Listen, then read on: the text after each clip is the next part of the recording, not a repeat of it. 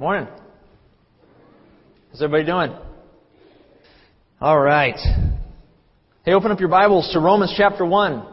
Romans chapter 1, we're continuing on in our series in the book of Romans. I should say the letter of Romans. Remember, it's a letter. A very long letter, but nevertheless a letter. Hey, how many of you at some point in your life, you had, let's see if you had an experience like this one. You were a teenager and you were hanging out at some, public function of some kind, maybe a school function, and your parents were there, and your parents started doing some weird things or some embarrassing things or something that just made you blush. And the people were like, hey, isn't that your mom? And isn't that your dad? And you just looked at them and you're like, I don't know who those people are. Anybody ever did that before? Yes, we got a few people in the back. All right, just a few of us. All right. Well, I had many a experience like that with my folks. My folks would routinely, particularly my father, would routinely embarrass me. And I'd be like, oh my goodness, I do not know that person. I wanted to disassociate. I didn't want anyone to know that that was my dad, because I was so embarrassed. Well, today, folks, we're going to read a similar kind of theme in the book of Romans. We're going to read about a theme of a group of people who look upon someone and say, I don't even know who that is. I don't know who that person is, but I'm over here and I'm not even affiliated, not even associated with that one over there. Only the difference is, it's not a teenager disassociating from his mom or dad. It's going to be all of humanity looking at God and saying, I don't know who that is. I don't know who that person is over there. It's going to be all of humanity in the book of Romans 1, 18 to 23, looking at God and saying, I have no association with Him. I have no affiliation with that one. I don't even know that He exists. That's what we're going to read in Romans 1 today. We've come to a part in the book of Romans where Paul is going to be opening up an entire section of his letter to address the fact that men and women, indeed all of humanity, are without excuse, because God is plainly seen to them. The title of this message, in fact, we're going to start a little series here from Romans 1:18 to about early parts of chapter 3. And the title of the series is going to be Without Excuse. Part 1 is today. And that part 1 talks about how God is plain to see. And so all of humanity who denies God, who denies His existence, who disassociates from Him, they are without excuse, Paul is going to argue. Without excuse. Part 1. God is plain to see. The whole point of this series, and quite indeed the whole point of this section in the gospel, in the book of Romans, from Romans 1:18 to the middle part of chapter 3, is this. F.F. Bruce actually sums it up very nicely. He says this: Paul's aim is to show that the whole of humanity is morally bankrupt, unable to claim a favorable verdict at the judgment bar of God, desperately in need of His mercy and His pardon. You can't say it much better than that. This epitomizes the next 2 chapters in the book of Romans. And so let's read the first part of this series. We're in Romans 1, beginning in verse 18 and going to 23. It says this, Romans 1, 18 to 23. For the wrath of God is revealed from heaven against all ungodliness and unrighteousness of men who suppress the truth in unrighteousness, because what may be known of God is manifest in them, for God has shown it to them. For since the creation of the world, God's invisible attributes are clearly seen, being understood by the things that are made, even his eternal power and Godhead, so that they, men, are without excuse. Because although they knew God, they did not glorify Him as God, nor were thankful, but became futile in their thoughts, and their foolish hearts were darkened. Professing to be wise, they became fools, and changed the glory of the incorruptible God into an image made like corruptible man, and birds, and four-footed animals, and creeping things. Let's briefly pray and ask God to bless this time. Father, open our eyes. Open our hearts.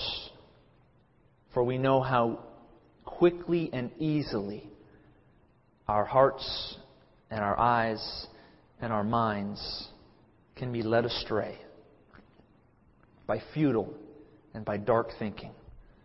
So, Lord, open our eyes and hearts and minds. Enlighten us. May your Spirit guide this time of study, and may it resonate with our souls as we go outside these walls later today and minister to a hurting and dying world around us. In Jesus' name we pray. Amen. Verse 18 again, in particular, says that for the wrath of God is revealed from heaven against all ungodliness and unrighteousness of men who suppress the truth in unrighteousness. Now, that should be a very, very familiar beginning to this verse in verse 18, because you saw the same beginning to the verse in verse 17. Look earlier. It says, "For in it, in the gospel, the righteousness of God is revealed from faith to faith, as it is written, the just shall live by faith." And so we see here a clear pattern of how Paul is writing. Previously, and last week and the weeks before, we covered verse 17. And in it, we established that in the gospel of Christ, the righteousness of God is being revealed. That is to say, God's divine saving activity is going out. And men and women who put their faith in Christ are receiving the righteousness of God in them. So that when God looks upon a man or a woman, He doesn't see their sin any longer. Instead, He sees Christ in them, because He put His sins on His Son at the cross. And so the righteousness of God is being revealed through Christ, according to verse 17. But just as quickly as Paul makes that statement, he goes on in verse 18 to talk about something quite different than that. And that is the wrath of God. The wrath of God is also being revealed from heaven. And this idea of revealing or disclosing, we have good reason here to believe that this is an action. That this wrath, this revealing of wrath, is an action of God. It's an activity of God. He's at work, not only revealing righteousness in verse 17 and beckoning people to come to faith in Christ, but now He's revealing wrath as an action. And Paul says this wrathful action of God is being ordered by God from heaven. From heaven against all ungodliness and unrighteousness of men who suppress the truth in unrighteousness.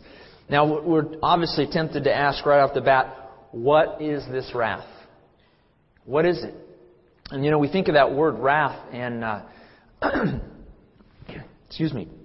We think of that word wrath and we kind of cringe at it a little bit. You know, dictionary definitions are things like, fierce anger, resentful indignation, vengeance, punishment. And when we think of wrath, I think I'm on safe grounds to say that in our Western English way of thinking, wrath is something that includes a sinful reaction, right? Doesn't that kind of seem like a normal way that we look at wrath? We think of wrath as something that's kind of like violent in reaction. Well, the Scriptures don't speak of God's wrath in that way. In fact, the Scriptures speak of God's wrath not as a sinful or violent reaction. Instead, it's the natural, righteous reaction of God, who is holy and set apart. And when He sees sin, or when He sees evil, it is His natural reaction to go out and to say, stop. To go out and to say, this must be put to rights. And so God in no way is being unjust or sinful in His wrath. Instead, it is the righteous response of a holy God. So we need to be careful with that word. Not to impute into that word the idea of sin or unjust violence. That's not at all what's happening here. Instead, this is the righteous response of God, who is holy and set apart to sin. Now, what is this wrath, though? What is it? What does it look like? Today, we're really not going to define that in full. I want to look at it just very briefly, but we are going to come to it more fully in the next couple of messages. Today's purpose of the message is not really to define the wrath. It's actually to substantiate why it's happening. But just as a primer, just as a taste of what this wrath is, when we think of the word wrath, as I stated earlier, when we think of, we might even think of the plagues from Egypt, right? The plagues of the Exodus. Or we might look forward into the future and see what's happening in the book of Revelation, which is indeed an expression of God's wrath.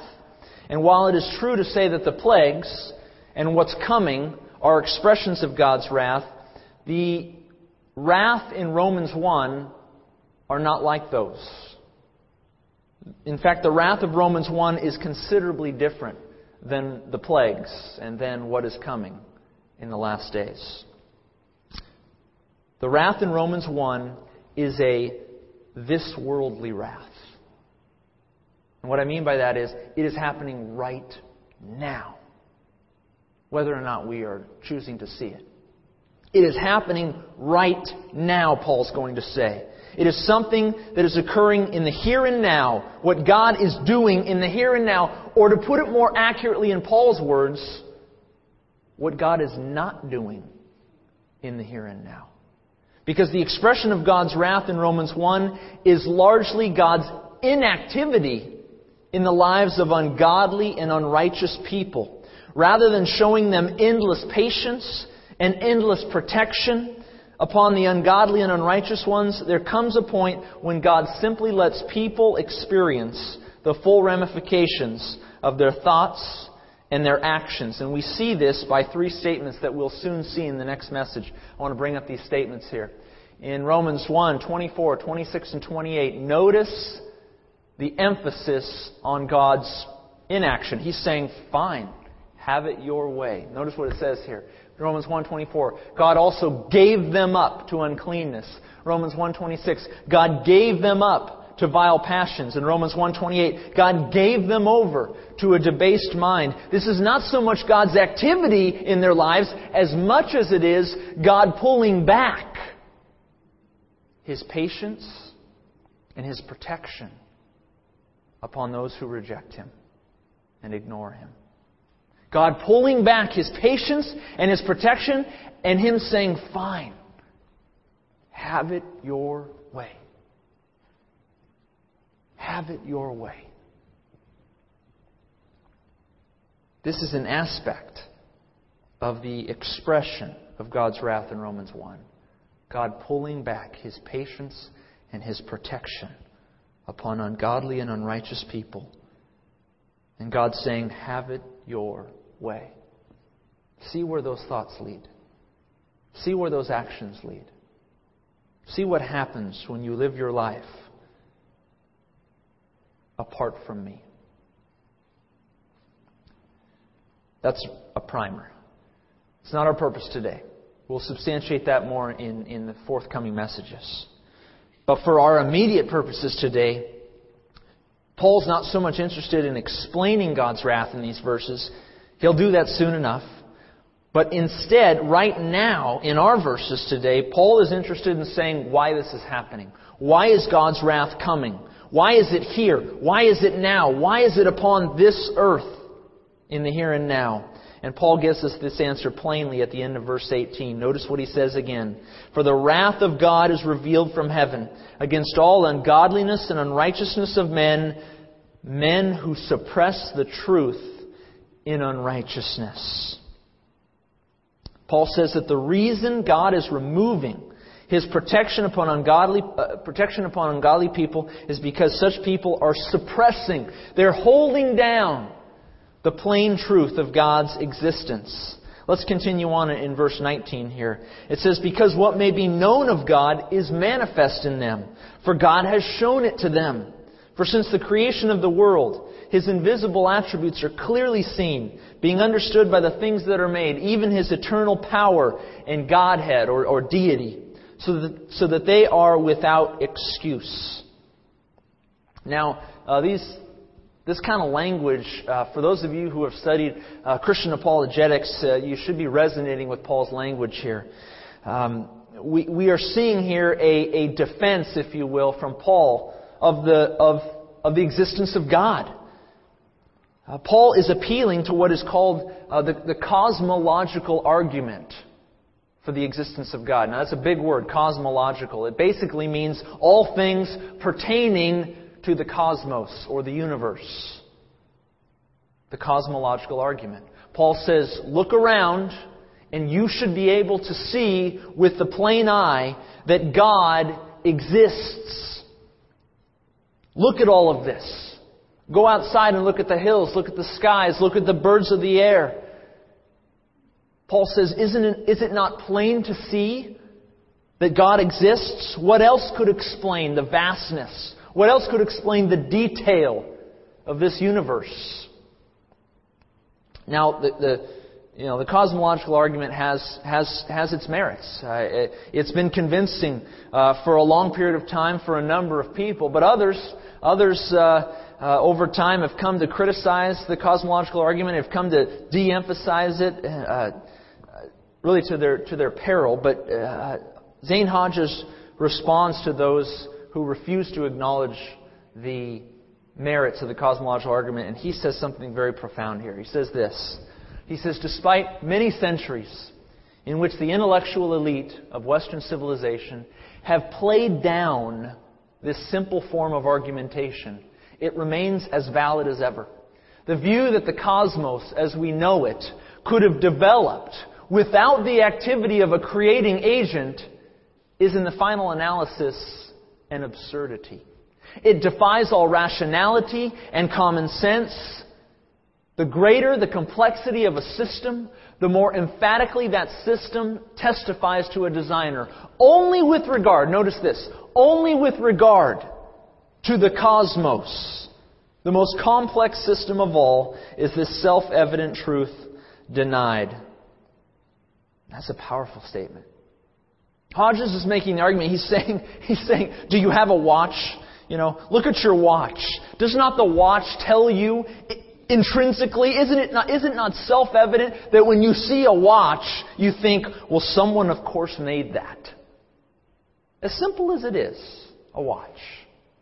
As simple as an item that we put on our wrist. Everybody's got a watch. And everyone knows that someone made that watch.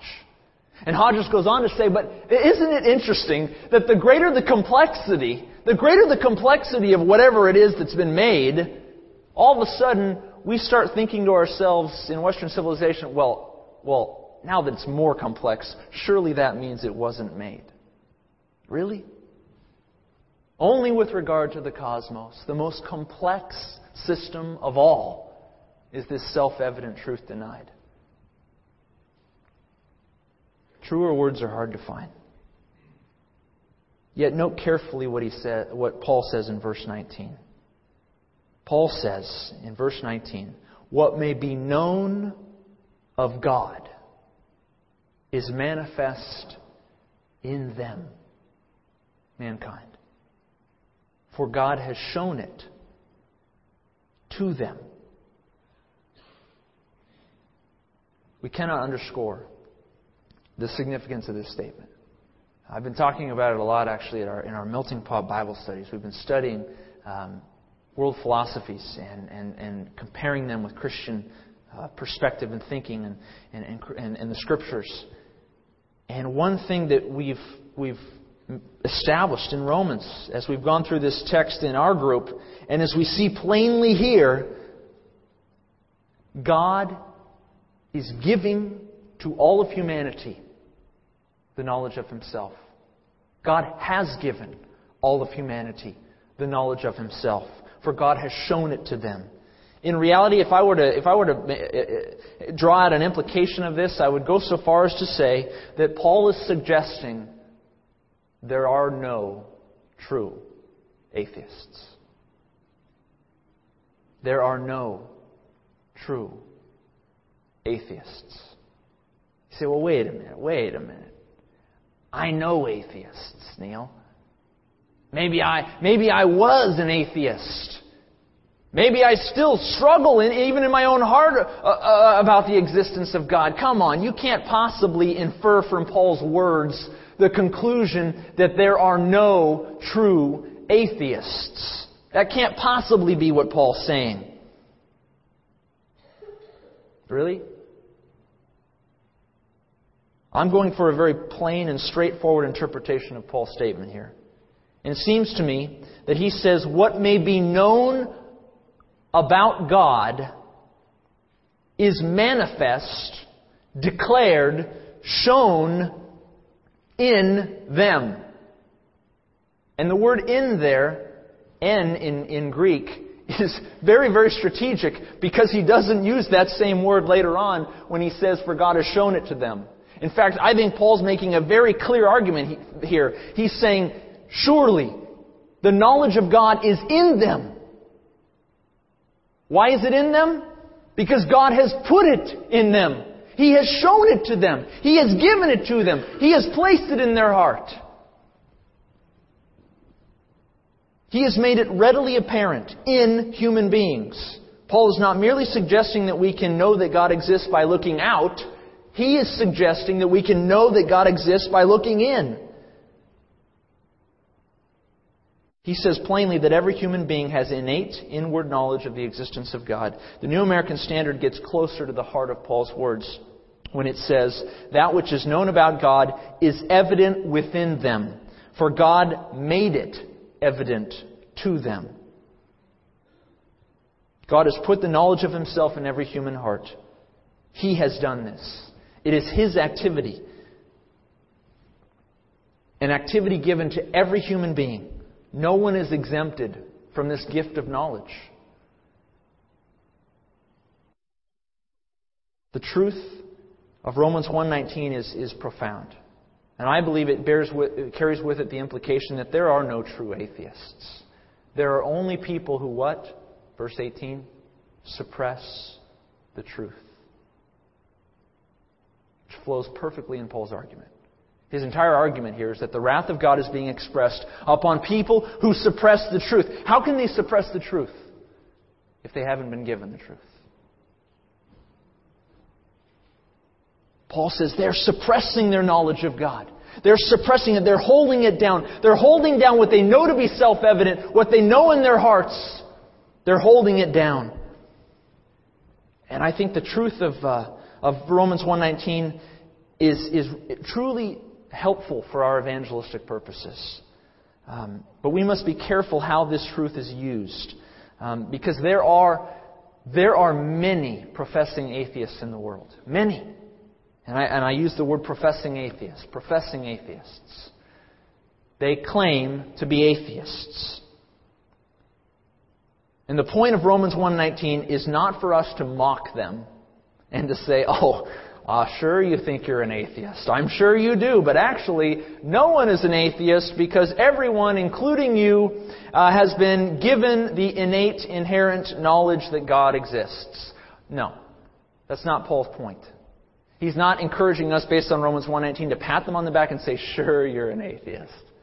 That would belittle them, that would mock them, that wouldn't be helpful in the least. Instead, we're to use this truth strategically. If it is true that God has put in all people the knowledge of Himself, and I believe it's true based on Romans 1:19, if that is true, then if a person comes to profess atheism, that should tell us something. That should tell us that something has happened in their life, particularly in their heart, that has caused them to question the existence of God. I've never met a professing atheist who says, I was always an atheist. I've never met one. You can perhaps introduce me to one. I've never known someone who has said, yes, I'm an atheist, and I always was an atheist. Even when I was 3 years old, I was an atheist. I've never met that person. Maybe you have. I doubt it, though, based on Romans 1:19. No, what happens? Every single person, when they're born, knowledge of God, they walk through life, and something happens. 5, 8 years old, 15, college usually. Something happens where they go, no, that can't be right. No, that's self-evident truth. I'm gonna push that away, and I'm gonna go off in another direction. I've heard another philosophy. I've heard another perspective, another religious answer, another scientific answer, another humanistic answer, and I'm gonna go in this direction for a while and suppress what I knew to be true when I was, well, as long as I can remember.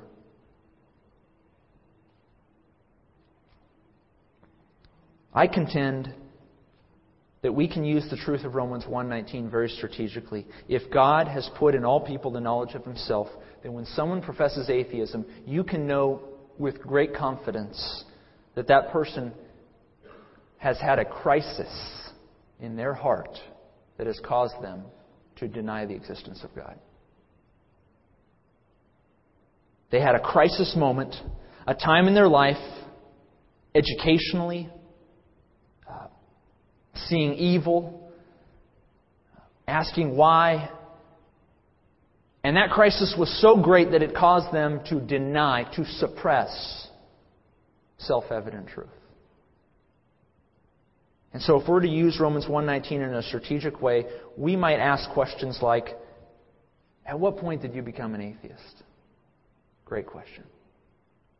You're getting to the heart of the matter. When did you make the turn?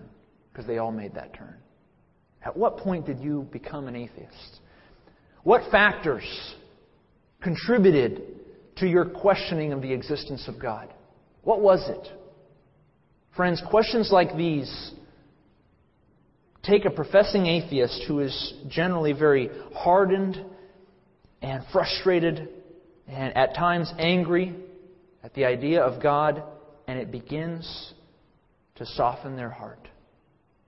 They begin to remember what has happened in their life. What has caused them to come to this point? And I would say that getting a professing atheist to look inward is very constructive. For it brings them to the place where they first began to suppress the truth. Their heart is hard now, but it wasn't always that way. And when we listen to their story, when we listen to their pain, their frustration, and their hurt, which is real,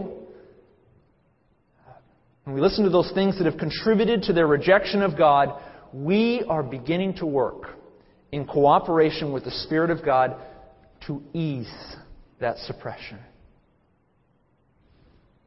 As they express and as they release the tension and hostility they feel toward God, it often softens their heart toward being reintroduced for the first time, again for the first time, to the God that they always knew existed.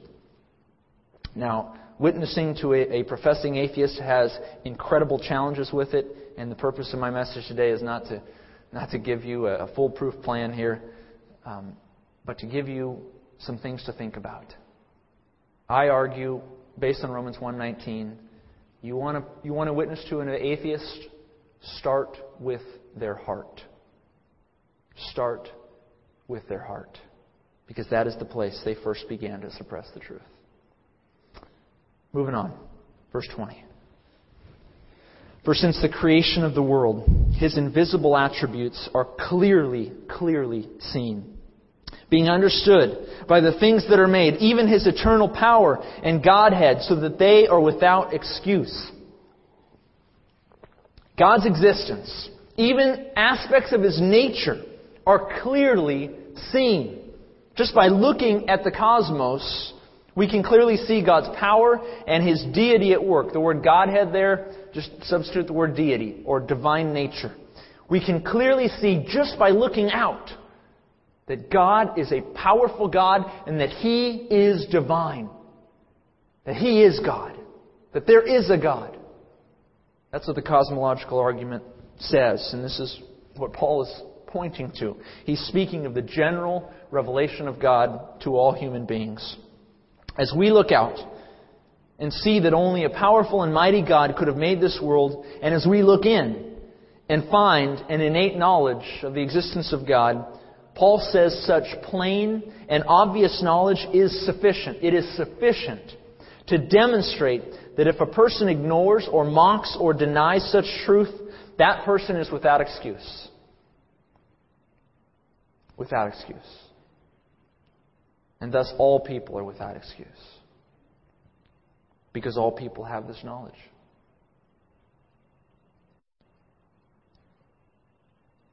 All people are without excuse. No one can say on the last day, I didn't know you existed.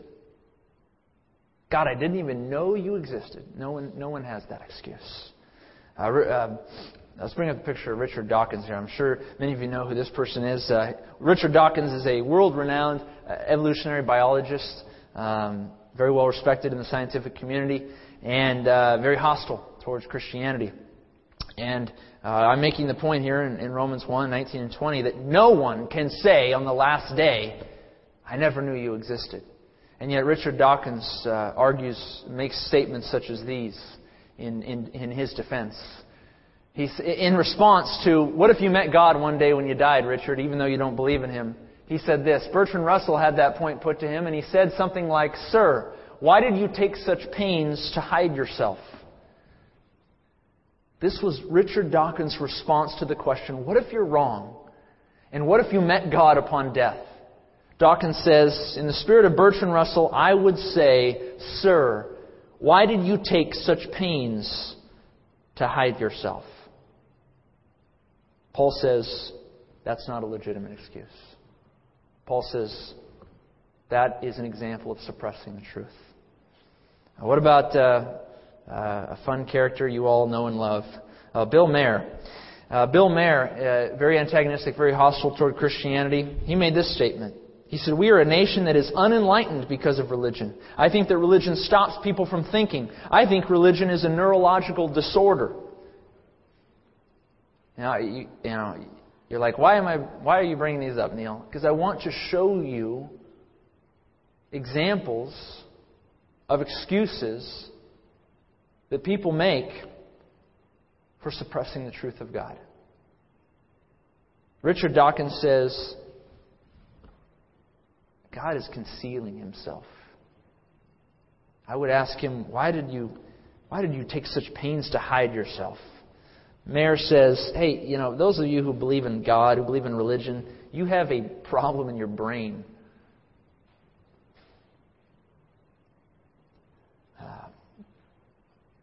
The Scriptures have no sympathy for these kinds of statements. For God has put in all people the knowledge of Himself.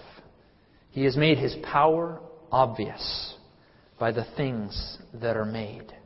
The vastness, the detail of this universe. And to respond to these things with statements like these are the height of human arrogance and suppression. Now, at the same time, we must remember that men like these, their arrogance, I would argue, is merely a mask over a life of tremendous hurt and pain that has caused them to vehemently suppress what they know to be true. I contend that both Dawkins and Mayer both know God exists.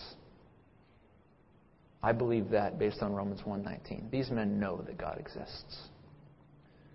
But something has happened to them that has caused them to vehemently and violently react to that self-evident truth.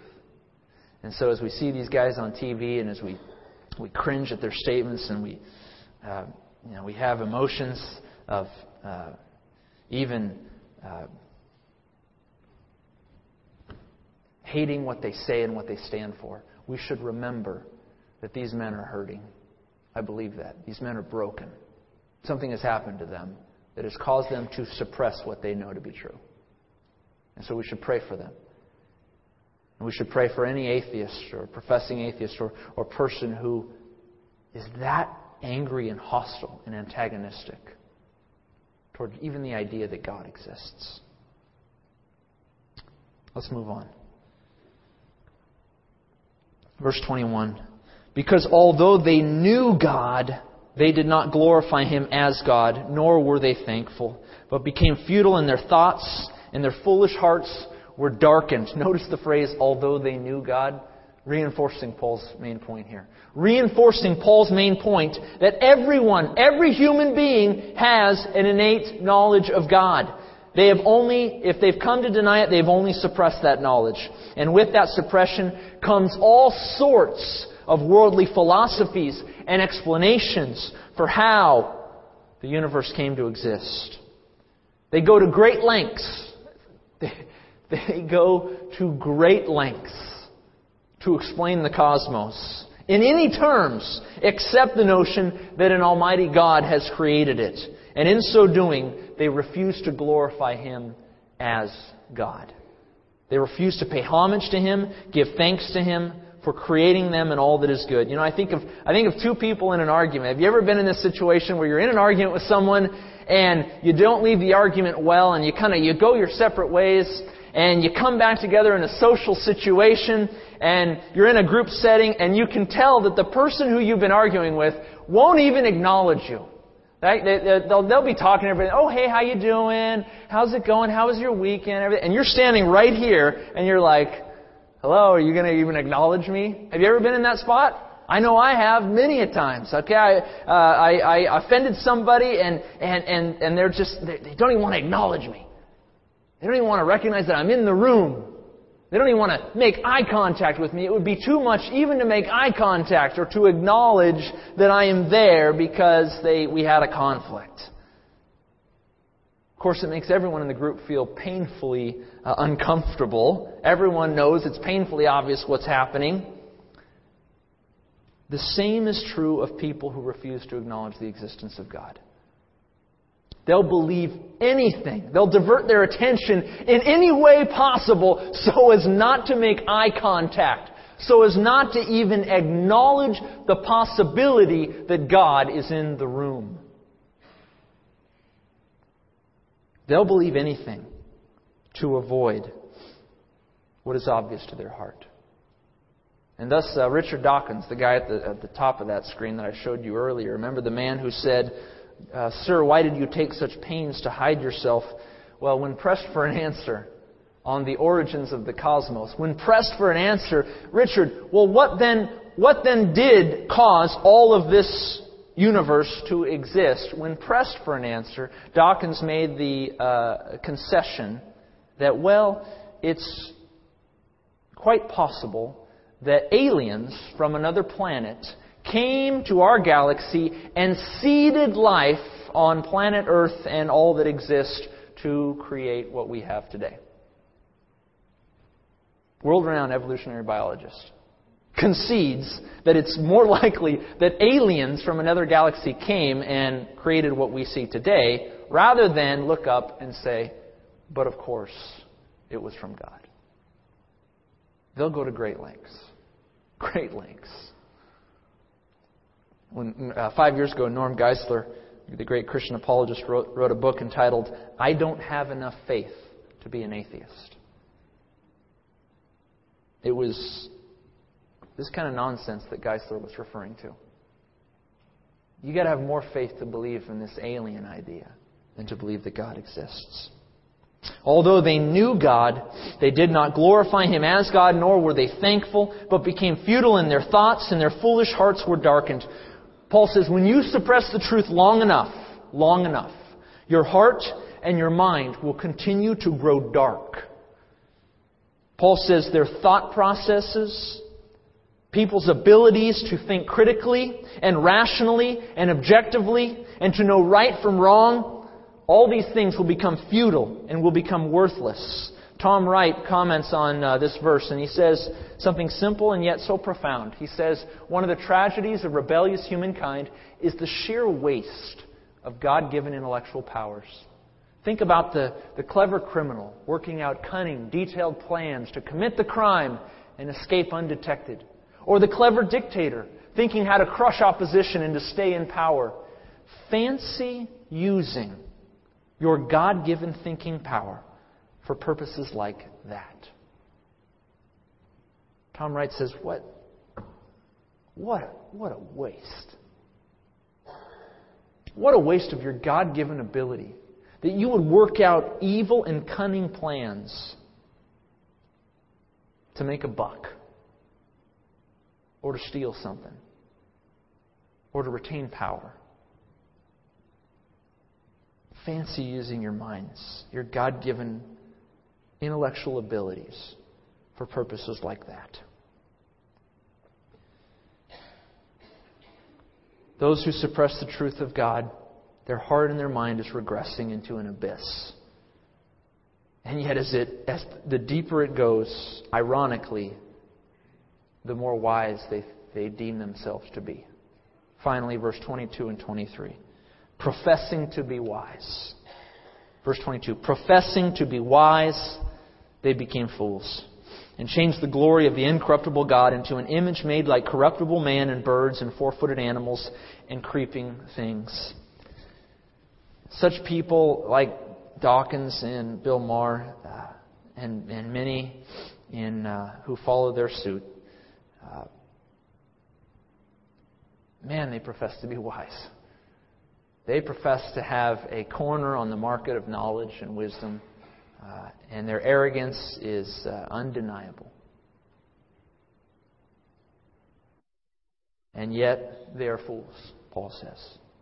And like a fool, they will follow in the footsteps of many people before them, their idolatrous ancestors, and they, like those before them, will come to revere anything but God as God. They will come to revere anything. They will come to worship anything, come to devote their minds and their hearts to anything or anyone but God. Whether it's a golden calf in the Exodus, or a wooden idol, or aliens from another galaxy, they will do anything they can to avoid giving the glory and the honor and the credit to God, a God they know exists. And notice the regression here in verse 23. They exchanged the glory that they should have given God, and instead they began to give it to images made like men and birds and animals and even reptiles. Paul is using this regression here. He's saying it gets worse and worse and worse. Their thoughts get more futile and more dark as deep as their suppression goes. How do we learn from this study this morning? What are some ways in which we can apply the truths that we've learned? One, and I want to make this, all three of these points are really, very, very helpful for us today as we approach those who do not know God. Number one, much of what can be known about God is self-evident. Notice I don't say all. I don't say all because Paul does not say all. He says much, so much of what can be known about God is self-evident. Not enough to save a person unto eternal life. No, that requires faith in Christ. But when someone recognizes that God exists, we trust as a people that God would be gracious enough to send them additional revelation of Him. And so we need to stand firm on Romans 1 and say that much of what we can know about God is self-evident. 2, God has ensured that every human being begins life with a clear awareness of his existence. Never waver from this point. Too often Christians concede this. They suppose that people are not born with this self-evident truth. No, they are. They are. I've never met an atheist who always was an atheist. Show me who that person is. I would like to know who they are. I don't believe they exist. 3, but those who suppress their God-given awareness of Him will find their hearts and minds deteriorating into increasingly futile and dark thought processes and practices. Paul says it gets worse and worse and worse. the deeper you suppress, the deeper you dig in and bury the truth of God. And that goes for Christian or unbeliever. Let us not suppose, and Paul is sure to make this point, let us not suppose we are strictly speaking of the atheist. When a Christian suppresses God's truth, they find themselves without the Spirit's guidance and finding themselves regressing into increasingly futile and dark ways of thinking. Christian and non, suppress the truth, you will end up like this. So let us rise up. Let us not live in denial. Let us look up and say that God exists, that we're going to learn more about Him, and we're not going to be so foolish as to bury His truth, and with it bury our thought processes and our hearts. Let's rise up and live in the power and the wisdom and the knowledge of the Spirit of God who shows us all His truth. Let's pray, shall we? Heavenly Father, Lord, our hearts go out as a people to those who suppress Your truth. Lord, we too have suppressed Your truth at times in our lives, and we've reaped consequences for it. But God, especially we know that deep and dark consequences await those who deny You, who reject Your existence. And our hearts go out to them, Lord. We recognize, based on Your Word, that they are merely suppressing what they know to be true. So, Lord, help us, as You do, deal with the heart. Help us deal with people's hearts. Help us love them, show sensitivity. Try to understand why it is that they have veered off in the path that they have. Lord, help us to work in cooperation with Your Spirit to open up hearts again to Your truth. In Jesus' name we pray these things. Amen.